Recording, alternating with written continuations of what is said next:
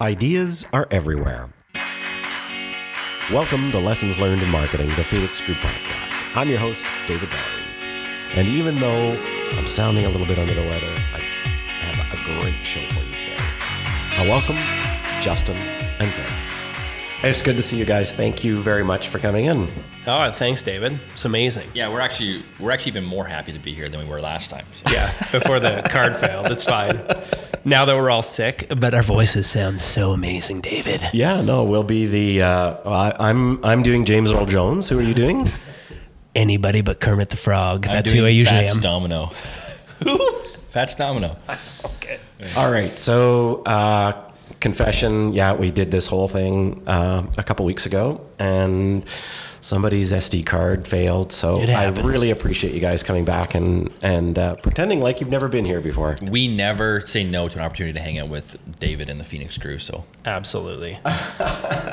which is right, two for two, right? Two for two. Yeah. Two Yeah. for two. Yeah. Yeah. Well, I mean, we invited ourselves the first time, so they didn't say no to us the first time, and he invited us back. So, Right. you know, we did something right. Yeah.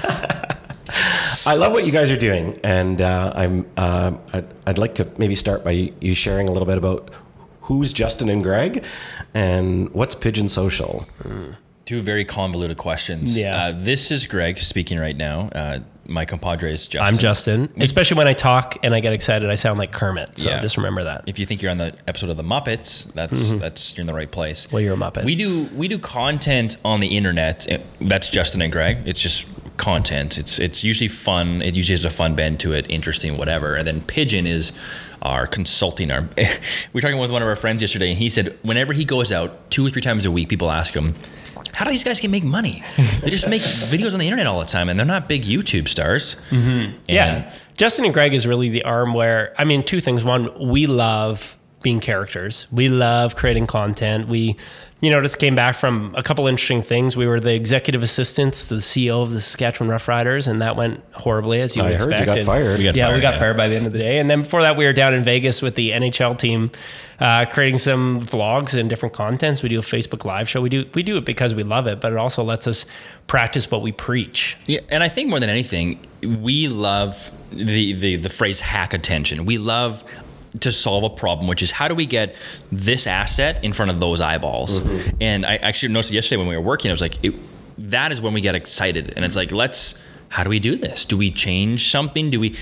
Justin wanted to get in front of one of his favorite YouTubers, so he thought, hmm, how do I do this? He made a customized ad for that person that said, "Hey, Peter McKinnon, it's me, Justin. Don't change, like, don't skip this ad," and put it in front of his eyeballs to try and get his attention. And it failed. yeah, I found it a different way. But in you know, in the context of everybody's creating YouTube ads trying to get mass attention, I went, how do I target an ad and get it to a single person on the internet? And how did you do it? Uh, in the end, I just turned on Twitter notifications so that whenever he tweeted, I knew that he was online and I was ready to go with some content. Actually, it was a little bit serendipitous because this is a guy who, in one year of YouTube, went from zero subscribers to 1.8 million. He's Canadian, he's blowing up in the world. And I just happened to make a vlog one day wearing one of his t shirts that Greg bought for me.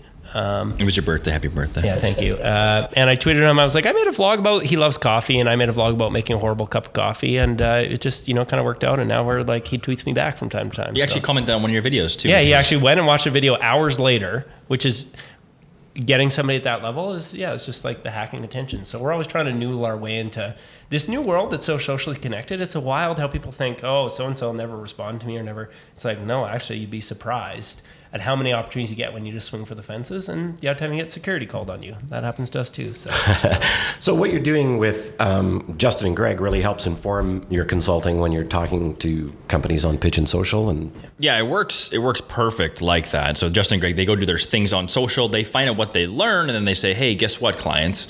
This doesn't work, or this works, or have you tried this?" And that puts the clients at ease because they don't want to risk their own brands to, s- f- f- to be just given a, "Hey, have you ever thought about this?" It seems like it works. They want to know whether there's risk involved or not, and and that kind of takes the takes the heat off them for that. Yeah, and you would maybe know like agencies for a long time have been in the business of pitching ideas, and I think ideas ideas are amazing, but it's also tougher with the internet because there's a lot of ideas in a lot of different places. But ideas mixed with context is something that is very special. And actually, I think that's where agencies win is when they're pitching an idea that they have the context of how to actually make it work and have tried something along those lines before. And so I think that's what you know, I think that's what we're doing is we're just we're providing a whole bunch of context to go, have you guys tried this? Oh, and this idea when you try it, make sure you do this, this, this, and this to really help this thing fly. And at the end of the day, too, we go, and you may strike out because it's social media. Yeah. You have no idea. Yeah, it's not as much science as we like to think it is. And I do want to say too, we actually love doing Justin and Greg. If we could do just Justin and Greg content, we would. And that's why we're very religious in separating the two. So Pigeon, as this conversation would be, can talk about that asset of Justin and Greg, but Justin and Greg will never talk about Pigeon because as soon as we cross that barrier of, hey, by the way, thanks for watching the show. We have a content, we have a social media consulting company. Why don't you come work with us? Uh, it just ruins the trust we're trying to build with that asset of Justin and Greg. And does it give um, does it give credibility that you've done it before, you've tried it before when you're when you're bringing stuff forward? I think, it, provided we can get the relationship provides credibility, but we've had some uh, big clients who sat down with us and said, "People keep telling us to meet with you guys, but we don't get how you can provide us any value because Justin and Greg are idiots." And we go, "Okay, well, uh, Oh, so opposite of credibility. Yeah, sometimes it's a little bit where they're like they see this and they don't really get it, but then when you walk through the conversation we just had about this is how we practice what we preach and we're not risking this. And this lets us really play in this world know what we're talking about. They go oh okay. And once we start listing off hey we've got some other clients that are also big players that you know you can be a part of. And i think it also provides some credibility when they know like we have a lot to lose. Because sometimes people are like well you could make a video for us but what if you say something really stupid on live? Or what if you do this or that? You could hurt our brand. I'm like hurt your brand? Yeah. We have families to feed. Like we'd be out. So yeah. Yeah, and, and as well, like just one more caveat with that: social media moves so fast, mm-hmm. and so you was you had a keynote today. You spoke, and you said in it, "Hey, next week this might not apply." Yeah. And that is always a gap. Is that if you can't actually be in all the time, how do you know it? Yeah. And so Justin Greg allows us to to study and be in an experiment, and we actually know some answers come the end of the day that work for that moment. Yeah. But next week they could all change. I think we probably spend 80 hours a week between the two of us unbillable on social, which for two guys is a lot. That's two full time jobs. Mm-hmm. And that's that's why we're trying to actually figure out like how do we get Justin and Greg to maybe bring in some of its own revenue, which is getting there. so if you're listening, Uh, but on the other hand, that's the only way that we can actually stay relevant. You know, even today, I was just like on Instagram, like, what's this? Whenever Instagram has a little lit up new icon, I'm like, oh, they're now introduced shopping for brands. So now brands can have a store built on Instagram that is now shareable content. I'm like, this is something I now have to spend some time to play with. You know, in between our YouTube channel and our Facebook channel and our other YouTube channel and Twitter and Instagram stories and all these kind of things, we have to be experimenting in there all the time. And lots of clients don't want to pay for you just to experiment. So we got to do it. So on this idea of hacking attention, what what is working right now, or what what are you guys finding is successful for for companies? Eh, what's working is what has always worked is which is ask ask what they think about kiwis. And i was reading about uh, tim ferriss in his tools of titans book. There was one comedian who's like how do you get someone's attention they said catch them off guard. Do something different. Because they're so used to being asked the same question over and over again. Ask them about what they think about kiwis because they have to stop and actually think about it and give you the answer. And so, what we're trying to do is how do we approach this in a different way? And so, the story was the Vegas Gold Knights was we wanted to interview their Twitter guy, their, their senior writer. He was the best in the business, still is, maybe the best of all time. I don't know. And we got a hold of them, and their VP of, of communication said, well, who are you and what do you do? Yeah. Right. And so we sit back and go, okay, well, traditionally we would just pack an email full of metrics and try and puff up our chest as much as we can and say, trust us. But Justin's like, well, why don't we, why don't we actually show them what we do? Yeah, so we're like, why don't we go in front of the ledge and try and convince the people of our province to adopt them as the official team of Saskatchewan? We'll make a video. And I didn't actually expect the video to really go anywhere. I just thought at least we'll make a video and like, oh, all these guys are kind of funny and they're good on camera and they could be some fun. Well, that video ended up getting, you know, 100,000 views and all these shares from all these people in Vegas and all these comments and it, it picked up some steam. So it was nice for us to be able to go, okay, well, here's what we do. And again, uh, we didn't know that it was going to end up that way, but at the end of the day, what works for businesses is when they wrap their head around the fact that nobody on social cares about you. and they are not on social to be sold to. They're not there to be advertised to. They're not there uh, to consume your content. What they're there is because they want to be entertained, they want to be educated, they, they want to know what's in it for me. And when brands actually tap into the idea of how do we make content that actually makes our followers' lives better for having watched it, aside from because they always default to, well, if you just bought my product, you'd be better off in your life. No, not that where you're not asking for anything in return you're just creating value for you create a lot of leverage and we find that's typically what works in social Yeah, if you're experimenting and trying different things, my favorite example from a brand's perspective is actually SeatGeek. SeatGeek gave Casey Neistat, a huge YouTuber, two tickets to the Super Bowl for him and his friend. That's all they did. It would have cost them, let's say, five thousand dollars US for those tickets, maybe more, maybe less. And he made a whole video off of it, taking his friend, who's a big Patriots fan. we lost. yeah and going to Super Bowl and documenting Yes. the whole thing. And that those two tickets garnered them, I think it was like five to six million views and long, full on views. Uh, on his channel, and he was very open about this is an ad. I'm doing this because SeatGeek is giving me these tickets. But a brand's going, wait a minute, I can buy a billboard, I can buy a commercial, I can like even I can target Facebook ads at this at this audience. But they're saying, wait a minute, how do we get uh, better attention on on our product?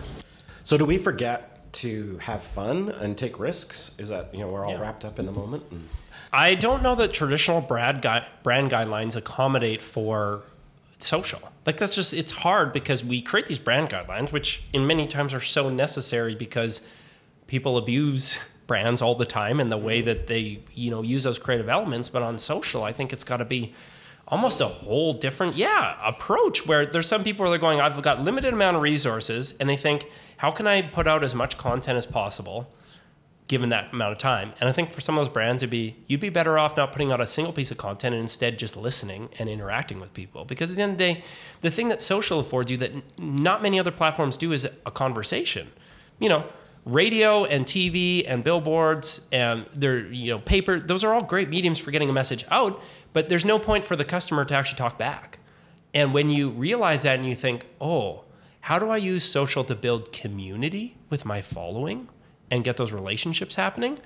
That's where you can actually build brand champions with like without them ever setting foot in your store because they love you so much. I just bought two wraps for my iPhone case. I don't know if you know this, but there are a billion companies out there who makes wraps for your iPhone case. It's this company called Dbrand, and their Twitter account is What's a what's an iPhone wrap? Sorry. Oh, it's like a sticker you put on the back. And Oh, okay. adds some style and maybe a little bit of protection to your iPhone case. I was thinking about hip hop raps, but Oh yeah, no, not that. And the only reason I bought it is because their Twitter account is wildly irreverent and funny and entertaining, and they tweet people back. They're kind of like everybody knows Wendy's Twitter account. They're like the Wendy's, but they did it for cases, and I think they have 3.9 million customers now. And I loved it because they showcase some personality. My big disconnect with Wendy's is I want the experience when I go into Wendy's to be their Twitter account which is sarcastic and cutting, and it feels so disconnected from the brand. I, I love the Twitter account, but it's That's kind of weird. interesting. Yeah, the Twitter's better. So with the with the uh, just curious on the iPhone case, what came first? Were you looking for the case, or did Nope. you come across I don't the need it. feed? And Yeah, I was I was literally on Twitter, and somebody put up a poll who I was following and said, "Who's better on Twitter, Wendy's or D Brand?" And I was like, "Who's D Brand?" And D Brand was winning by two percent. And I was like, D Brand, and I followed them and I started watching them. But that's they're hacking attention through that. And I'd say Wendy's is also hacking a lot of attention by taking this new approach. And I was like, I don't need an iPhone case wrap. But then I started looking at them. They had black camo. I love like matte black camo. And I bought an orange one because I was like, this looks cool. And I don't know. I don't need it, but I bought it.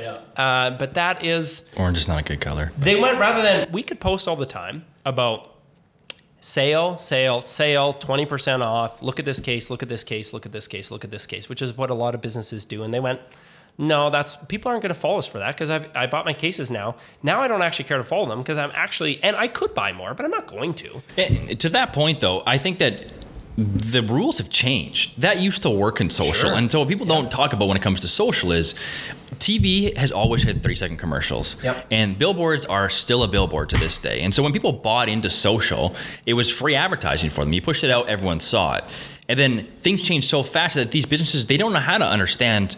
The, the, the rules of the game changing every week in and week out because that's one a huge time investment and obviously a, a big money investment too and so they just they just revert to easiest output possible ad ad ad for sure, and I think that was the that's what we all want from social was that interaction and that building of community. I think it's hard for brands though to let go like that. Yep. And um, maybe it's the brand standards like you talked about, or just how do you give the keys to somebody with that much personality or that that interesting?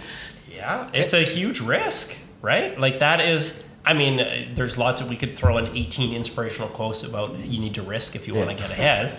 There's lots of them out there, but that is, and that's fine. There are brands who go, we're not, we're not willing to take the risk, and because people make a mess on social all the time, they do, and but a lot of it is, you know what, a sincere apology goes a long ways, mm-hmm. you know, and can, and sometimes like they have the research to say if you are a brand or company and you screw something up and you make it right, you get more brand loyalty than if you never would have messed up at all. And I think a lot of times people see the the big stories of these big brands making these big mistakes and they think we can't do that.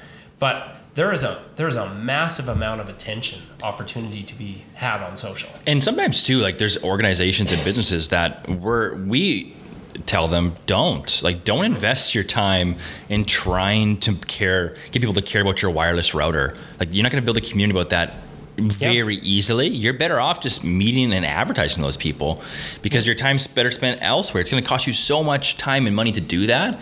Why? Like just because someone told you to be on social like no like that's not a good fit for you there.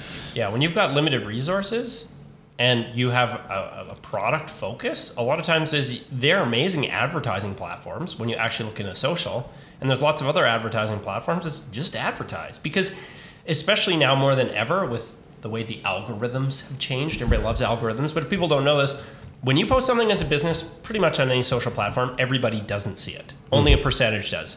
That percentage is based on how often people interact with your content, how many likes, how many comments, how many shares if you consistently post stuff that doesn't get much interaction, your post eventually gets shown to almost nobody and you ruin your reach. Whereas if you create great content that people love and interact with, they show it to a lot of people. If you don't have the time and resources to invest in creating great content, then just don't do that. I would say put some time into listening if you want, or like get to know ads really, really well. And if you can figure out that funnel, because you get so much data from Facebook and these other guys, you can win big that way too. I wonder too if it's a little bit like the Michael Phelps approach with brands, where they look at someone like the Lululemons who have done it, or the Patagonias, or whoever, and they say, "Oh, I, I, I could never do that because it's so much work." And what they don't see is that those brands have been experimenting and trying and, and kind of noodling their way to be where they are. Yeah. And they go, "Oh, it's too much. I, I can never." It's like, no, no, no. They had the courage to try something and risk. And what we don't see over all their successes is their failures in there. Yeah. But it does. It does take some courage to get out there and try it. And I think a lot of brands too, they don't they don't actually com- think that they can be that superstar brand. Yeah. And they look, they look at that and go, mm, that could never be us. And it's like, actually, it could if you understood uh, how to get And there. And also, maybe you're not a brand who's hitting a 10 on social, but you know, I share this stat. Currently, right now, I'm the 641,000th most popular YouTuber. Yet, so I'm I'm way down the list, like way, way, way down. People have watched my channel for 2.975 million minutes, being all the way down there. 2.75 million. I was like, that's 132,000 sitcom episodes, episodes of Friends. a lot of That's content, a lot of time that people have consumed where you know you don't have to be the biggest brand in the world and you can create a lot of brand interactions. Now i've had 7300 comments on my youtube channel and i've replied to most all of them. So it's time but that's also community interactions of how i've built my subscriber base. Sometimes i've spent half an hour with a person educating them on something on my youtube channel and they haven't subscribed to me. But that's just part of the game of we're, we're always trying to control the outcome as brands i think. And even with the casey neistat and the ticket thing they had to give up control and say, we're going to give two tickets to this guy. We don't know what the video is going to look like because that's not how it works. And we don't know how much he's going to talk about us. But on the chance that it might work, it's worth the risk. And there's a lot happening in the influencer game right now where brands basically, like we get it, we get sent over a contract saying, hey, show up at this event, take four stories, put a photo on your Instagram, you know, and we'll give you X. And the problem with that is, as soon as you talk to those people in real life, they're like, yeah, I just did it because I got paid and that isn't a true brand experience as opposed to brands really investing in how do we build relationships with people who have influence and woo them over so that they actually love what we're doing and give up control of the outcome? And i think you'd be better than you know getting 10 people to come to your event that you paid them. What if you took 10 threw it out there for free and you got two who are actually genuine to go i love this and there was no strings attached? It probably is uh, uh, an investment that maybe people aren't willing to take in finding the right people to Yeah. to connect with their brand. Yeah, and that and that to me is if you're not willing to use the right tools or go about the right way, then you're gonna. It's short term versus long term thinking.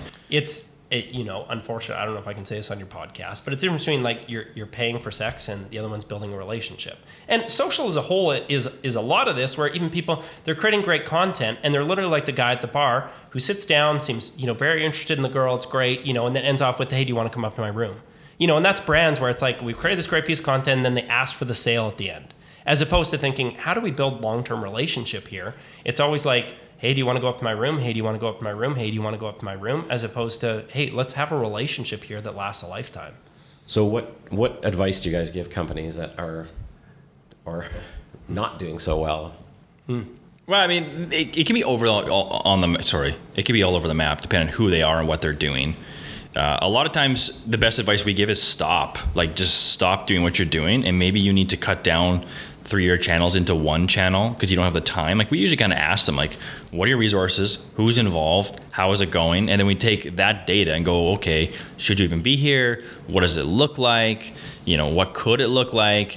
If you don't have the time to be successful, then we're not going to lie to you and say, "Hey, then you should be there." It's like, no, no, no. Like, okay, what what do we have to work with? What can we? How do we go from there? Yeah, but we're finding the best approach to social right now is swing for the fences. Whereas before, I would say even maybe a year or two years ago, it was like, okay, if your posts are only reaching 10% of your audience, you put out 10 posts, you get 100% of your audience. Well, now the way it seems to work is unless you have a, a great hit, you're going to reach hardly anybody. So we would say rather than like throw your content ca- calendar in the garbage and instead come and say, what is a piece of content we think that our audience might love?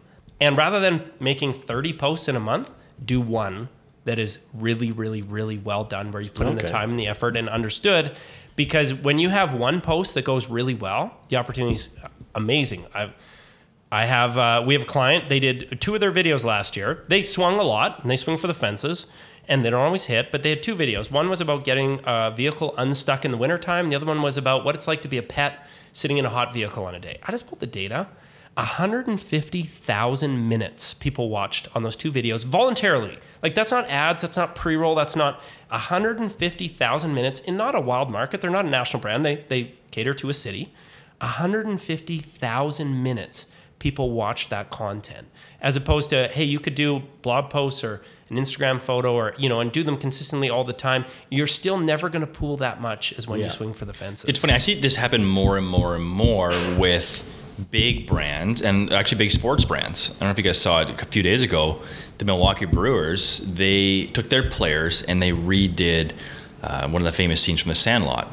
Really? Yeah, and it blew up on social. And it was like, I love seeing brands do this. And all it was was their players pretending to be the actors from The Sandlot redoing the thing, the same lines. And last night I had millions and millions of views all over the internet. And I'm like, yeah, they swung for the fences in their baseball team too. And it worked. And like that's what's being required more and more and more of brands. If you want my eyeballs on your stuff, it's not it's not enough just to score goals or touchdowns and give me stats. I need more. yeah Yeah, so you really need to look at things differently rather than I mean, because obviously, or maybe I maybe not obviously, there's going to be failure when you're doing that. yeah Yeah, and you can't be scared of that. And and honestly, if like you said, if your intentions are in the right place and you make a mistake and you fail, and, and sometimes failure can be, it sounds bigger than it actually is. It's all in your perspective and in your mm-hmm. context. But if you're not willing to take the lumps with the growth, then like when's the last time you tried to, to learn a new skill and you were amazing at the first time? It just it's unrealistic. It doesn't Yeah. happen. And a lot of brands, I think they just social actually gives you the feedback. Where there's probably other things that you're doing that you're just not getting the feedback that maybe it's a miss. working You know? with brands the the biggest the biggest gate to them getting on social is what if I get a bad comment? Yeah. What if someone says anything, says something bad about me? Yeah, well, it's that's like, it. well, they already are. Yeah, you just don't aren't there to listen and and hear it. And in some ways too, like what an amazing opportunity to get some feedback. But even look at a company like Dove. Dove hits on all cylinders 999 times out of a thousand, and they put out one Instagram story of somebody basically taking off a white shirt or Oh, taking off a brown shirt, and they ended up being white underneath, which they were trying to make a different point. It was not well executed and didn't have the outside perspective, and it made a mess of things. But also because Dove had invested so much equity in doing the right thing for so long, they were able to survive that, which was a, a fairly big miss and on a big platform. Unfortunately, with social, they'll blow that stuff up. But we all know, like, Dove, this is out of character for you. Mm-hmm. And that's what happens when you do the right thing more often than not and your intentions are good. I'll forgive the brand because I'm like, oh, I, I've seen what you've done in the past. Whereas if you're not regular out there taking care of the people and doing the right thing, then it is easier to miss. Yeah. I think brands, and maybe rightfully so, with stories like that, are are are really afraid of making those big mistakes. How do you learn from a mistake? Uh, you don't, I don't know, don't do it again. Well, we always say like you just you just try again. Like when we a mistake for us is we'll say like a bad piece of content. Us investing our time, let's say 25 hours in a piece of content that no one cares about or people hate. Yeah. Okay, well we listen. It's like why do why do we think that they hated it? Were we bad? Was the was the writing bad? Was the content bad? Was it in the wrong places? Just kind of going through that list, and then we take that data and go, okay, let's do it again. Like just do something else. Yeah. And it, it's in a constant experimentation. Even on our live show, when we do our live show, we get the data to see when live viewers come in and when they go out. And we'll see a dip. In, and, and talking it's like, about that. Yeah, and we just like go back and we're like, what were we talking about? Oh, we got deep into sports or into Facebook algorithms. Everybody's like, I'm out, you know? And you're trying to use the data to learn, but you don't always have the context of there's times where we put out a piece of content, we're like, this is going to be a home run. And people are like, we hate it. And there's other times where we're like, we shouldn't even put this out because it's terrible. And people are like, we love it. Yeah, and the hardest thing for do for brands, and this is this is social versus what they do traditionally, is a lot of brands put a lot of money and mm, and gumption behind a campaign. And that campaign needs to land because you only have one, maybe two a year, probably one, right? And so, when that sense of failure, that's a way bigger failure because there's way more involved here. But on the social, we're talking the micro scale, right? Where it's like you're executing, you're executing, you're executing, you're executing. Oh, we missed one. Cool. We'll just keep going. Uh, take that data and and apply it again. To miss on a big campaign scale is a is a different question that I'm not sure applies as much to social, uh, because there's the, usually less dollars involved with it. But We're always like 80% and go. Like the idea of taking content and being able to, okay, you know, for social, you could invest, you know, $150,000 in a single video that you need to land on social, or you could probably get a hundred, fifteen hundred dollar videos and micro target them to lots of different areas. And you would find out of that many videos, you have some hits. In 2016, I pulled the data on my YouTube channel. I did 212 videos. They didn't all land, but a few of them did. You know, but you just don't know. Sometimes it's just like putting it at scale. But the thing is, is that getting it something to 80% is probably 20% of the time, whereas that last 20% can be 80% of the time. So it's like just go faster. It doesn't have to be perfectly polished because that looks like an ad on social. Is just mm. like find a story and if you just put on the lens, how do I actually give more than I take on social? How do I create something that actually has more value to the audience than I get out of this equation? You create a lot of leverage that gives, I would say, the you know the ecosystem for something to really thrive in there. And one more thing on failure, David, is oftentimes when we think about failure in social and in marketing, it's like these catastrophic, like ignorant thoughts, like with with Gap trying to advertise, hey, it's raining out there. Well, actually, it's a hurricane. People are dying, and you're trying to get sales off them. Yeah. It's it's it's obviously we just miss it altogether. And the easiest way to get around that is just to have proper feedback and proper outside perspective on what you're doing. Like good people, good mm-hmm. feedback loops, good perspective, and there's a good chance you're gonna be okay. Like you'll mm-hmm. things will always fall through the crack. Like like a spelling mistake, and it's been proved 1,400 times Yeah. by Why an did you point army of people. but it slips through, right? That happens once in a while. But there's a good chance if you hire good people, the catastrophic failures are going to be non, non, non-existent. I think it's the same way too. Of there are people who are terrified of flying because we hear about planes crashing, and the media makes a big deal out of it. But you're safer flying than you are crossing the street. You know, we shouldn't let our kids play outside. We shouldn't, you know, do this or that. You know, because sometimes the the media makes a big deal of things. Um, and because that's that's kind of their job, but you know, I think there's a lot of brands who have an unnecessary amount of fear, and also I think sometimes the people in leadership aren't in it and they don't understand like there's trolls. Like there are literally just trolls who the feedback is not even valid in any sense of the conversation. And every time you post something, there's going to be people who find a way to take it out of context mm-hmm. and say, How dare you mm-hmm. say this because you are demeaning so and so or this people group or you did this or did that. And it's like, No, we weren't actually our intentions were this, and to be okay to move on past that. And we're getting close. We're getting very close to the day where a brand's going to do that and just say, "Listen, you're just trying to take this off offline, like to pound sand. Like this has nothing to do with what you're talking about, and you are in the you are in the strong minority of just trying to get offended about this stuff. And we're going to keep on keeping on." Because I, I- it was Bill Maher just did a thing about it about how like there's sensationalist headlines everywhere. And there's just people that get offended about everything. And he's like, no, we're not offended. You three Twitter followers are offended, and people make a news story out of it. Yeah. But for the rest of us, it's like we're just going to keep on doing our stuff because we don't care. Yeah. I had a keynote. I mentioned the world's most popular YouTuber, PewDiePie. He's got 64 million followers, more followers. He has more subscribers to his channel than US people subscribe to cable or Netflix. I just mentioned that because that's an interesting piece of data. And somebody was offended because he made a video that some people took as having Nazi tendencies. And they were offended that I would mention a neo-Nazi, you know, in in a speech to a group of people. And it's like, well, I'm not here promoting neo Nazism. And there's also himself who might defend that or however you want to take that. But just because I happen to bring up somebody's, but that's somebody was offended, you know, and that was in a group of 200 tough. people. So, you know, it, sometimes it's too of the context of going, hey, do you know your teams that are running this stuff? Do you know where their heart's at? Do you know where your brand values lie? Can you take the context to go, guys, that's like, that's ridiculous. Just let it go. Is this the first time neo Nazis have been mentioned on your podcast? it is actually and buying sex. oh, yeah, there you go. Yeah. there you go. oh, it was the first. Um, yeah, so Just a couple of questions to wrap up. Um, first of all, why Pidgeon Social? So we again, eighty percent go. We don't want to waste waste like fourteen weeks getting the perfect name. Hence the Justin and Greg show for our like. we're not we're not proud of that in any way.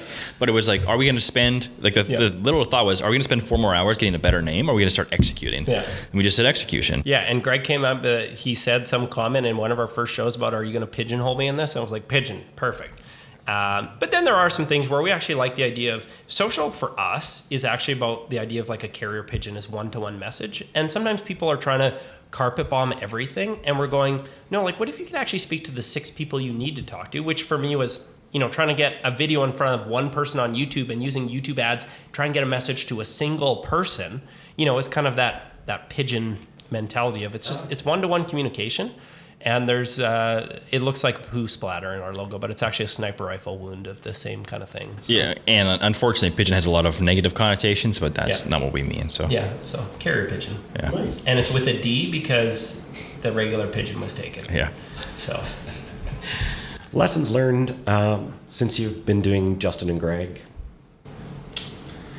oh man, You'll, you'll never be good enough. Yeah. I feel like when we post our stuff to Reddit. What do you mean you'll never be good? Well, this is Yeah. this is our thing. So we always we try and distribute our content to the right audience, Mm-hmm. and Reddit is a great place for that because Reddit has so many subreddits, but they're also extremely negative. Yeah. And so you when you post anything in Reddit, they just hammer on you, and it's just like a it's a lesson of like you know like you're not good enough, and it just kind of motivates These guys me. are funny. They're lame. They're annoying. They're this. They're that. So So the lesson I think for me is is okay, this didn't land for that person, but if I only pay attention to that, then I'm missing the groundswell of enthusiasm for that for that piece of content, and it's it's actually training me to to listen with a grain of salt to the, the negative feedback, but also to to celebrate the fact that like there is people behind you that are cheering you on. Well, that's really uh, that's good. That's really hard to do. I know even uh, doing campaigns uh, used to be you know a call poured in and the client would be like, oh, we got to pull this TV Yeah. commercial. But even in performance, it's even worse because now you're putting yourself out there and someone's giving you a personal comment. How do you balance that? Like that's got to be tough. Yeah, and I think that you need to have you need to have good support in this, and maybe this is easier for you. Oh, I know it's I know it's kind of a challenge for you, where you get it all the time. Uh, not because he's in the front of the camera more often than I am, but Yeah, I mean, I do a YouTube channel. YouTube is also very negative, and I guess one is if you, if you don't believe in yourself in some sense, then you're not going to go very far. You also develop a thicker skin, Yeah. but y y- at no point, I don't think anybody gets to the point where comments don't bother them. They're still like this weekend. It was like a couple tough comments on Reddit, and I was re-questioning everything that we were doing. Yeah. like 'Cause literally, I'm like, what happened during the weekend? You're Yeah. like, you're so off today, and it was like these trolls on on Reddit. But like that's that's the human side of us, right? And I think there's there's got to be a truth that you as a person know and believe in. Is like. Am I doing this for that person? No. But do I think I'm pretty good? Yeah. It's the same way on the other side of it, David. When you go and give a keynote speak or do anything publicly, there's always people that tell you you did great. And if you only listen to them, you'll never get better because you need to have, a, a, truthfully, a balance of both. Yeah. Because I can say anything, they're like, wow, that was amazing. Thank you. And I'm like, wow, I was amazing. Well, actually, you know what? I wasn't amazing. I missed this, this, this, this, this, right? Yeah. And so the tension of both. But yeah, the human side, you need to know, and we deal with this all the time of like, is that comment have some truth in it?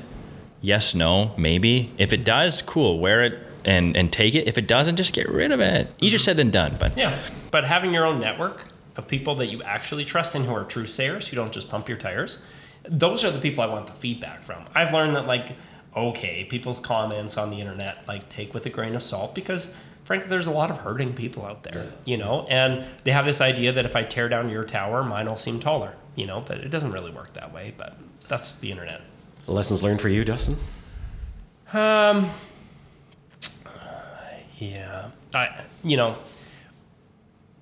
it's amazing to see that nothing in the world is off limits from what you want to do. And we live in a small city here, Regina, Saskatchewan, and I think there are people who look at that as a detriment. But we've just found like, wow, we can get in front of some big people if you just try.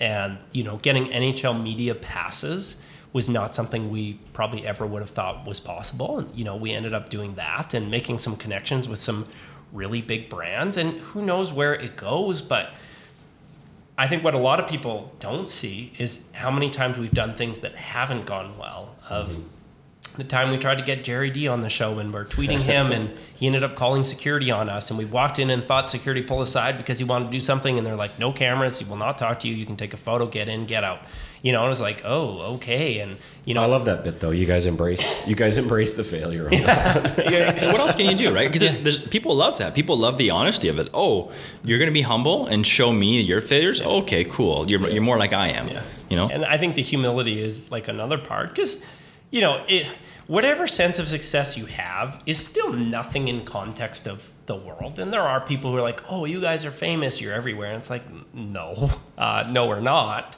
Uh, but we're doing something. And I think that can be celebrated and appreciated, and especially when.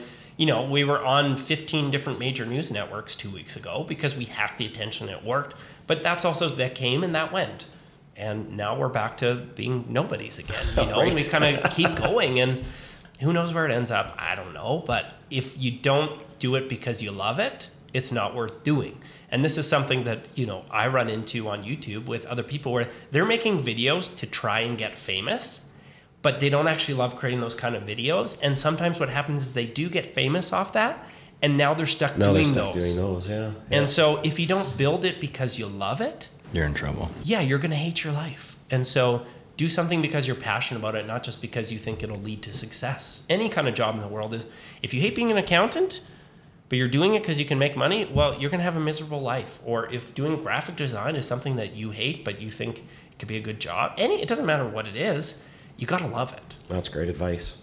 And I can't remember if I asked you guys last time. Um, what is the best advice you've ever received? Oof. Mine goes out to uh, my man, Gary Vaynerchuk. Which is Uh, what. It. I mean, hmm. um, I'm. I don't want to add another word. He's a very colorful character. He uses colorful language. Uh, you would get the bleeper out, but he says "f." I'm gonna. In other words, like screw. I'm gonna. With the idea of everybody talks about, oh yeah, I'm gonna start a podcast. I'm gonna do this. I'm gonna do that. I'm gonna do that. I'm gonna do that. For me, it was I was one page into his book uh, now about two and a half years ago, and it was basically this concept: "f." I'm gonna. And I was like reading, it, I'm like, I got to do something. So I put the book down, I picked up my camera, and I made the world's worst vlog. But that put me on an entire path. And that's the thing is, everybody's like, they're waiting for the circumstances to be right, and the circumstances will never be right. That's that do it 80% done today. idea. Exactly. Yeah, yeah. Just start today. Just go and do something. Yeah, mine is a little bit different than yours. Uh, I tend to be quite cerebral and I overthink things, and I, you know, I'm trying to analyze this. And my dad always reminds me to have fun. He just says he'll text me and be like, "Have fun." Like we were in Vegas and I'm freaking out, and he just said, "Have fun." He'll just, and I'm like, it's just, it's the truth that I need to hear, day in and day out, because nothing else really matters at the end of the day. It's just, just have fun. Well, thank you guys. Thanks very much for coming in, and thanks for doing this again. Secretly, David, I hope it broke so we can do it a third time.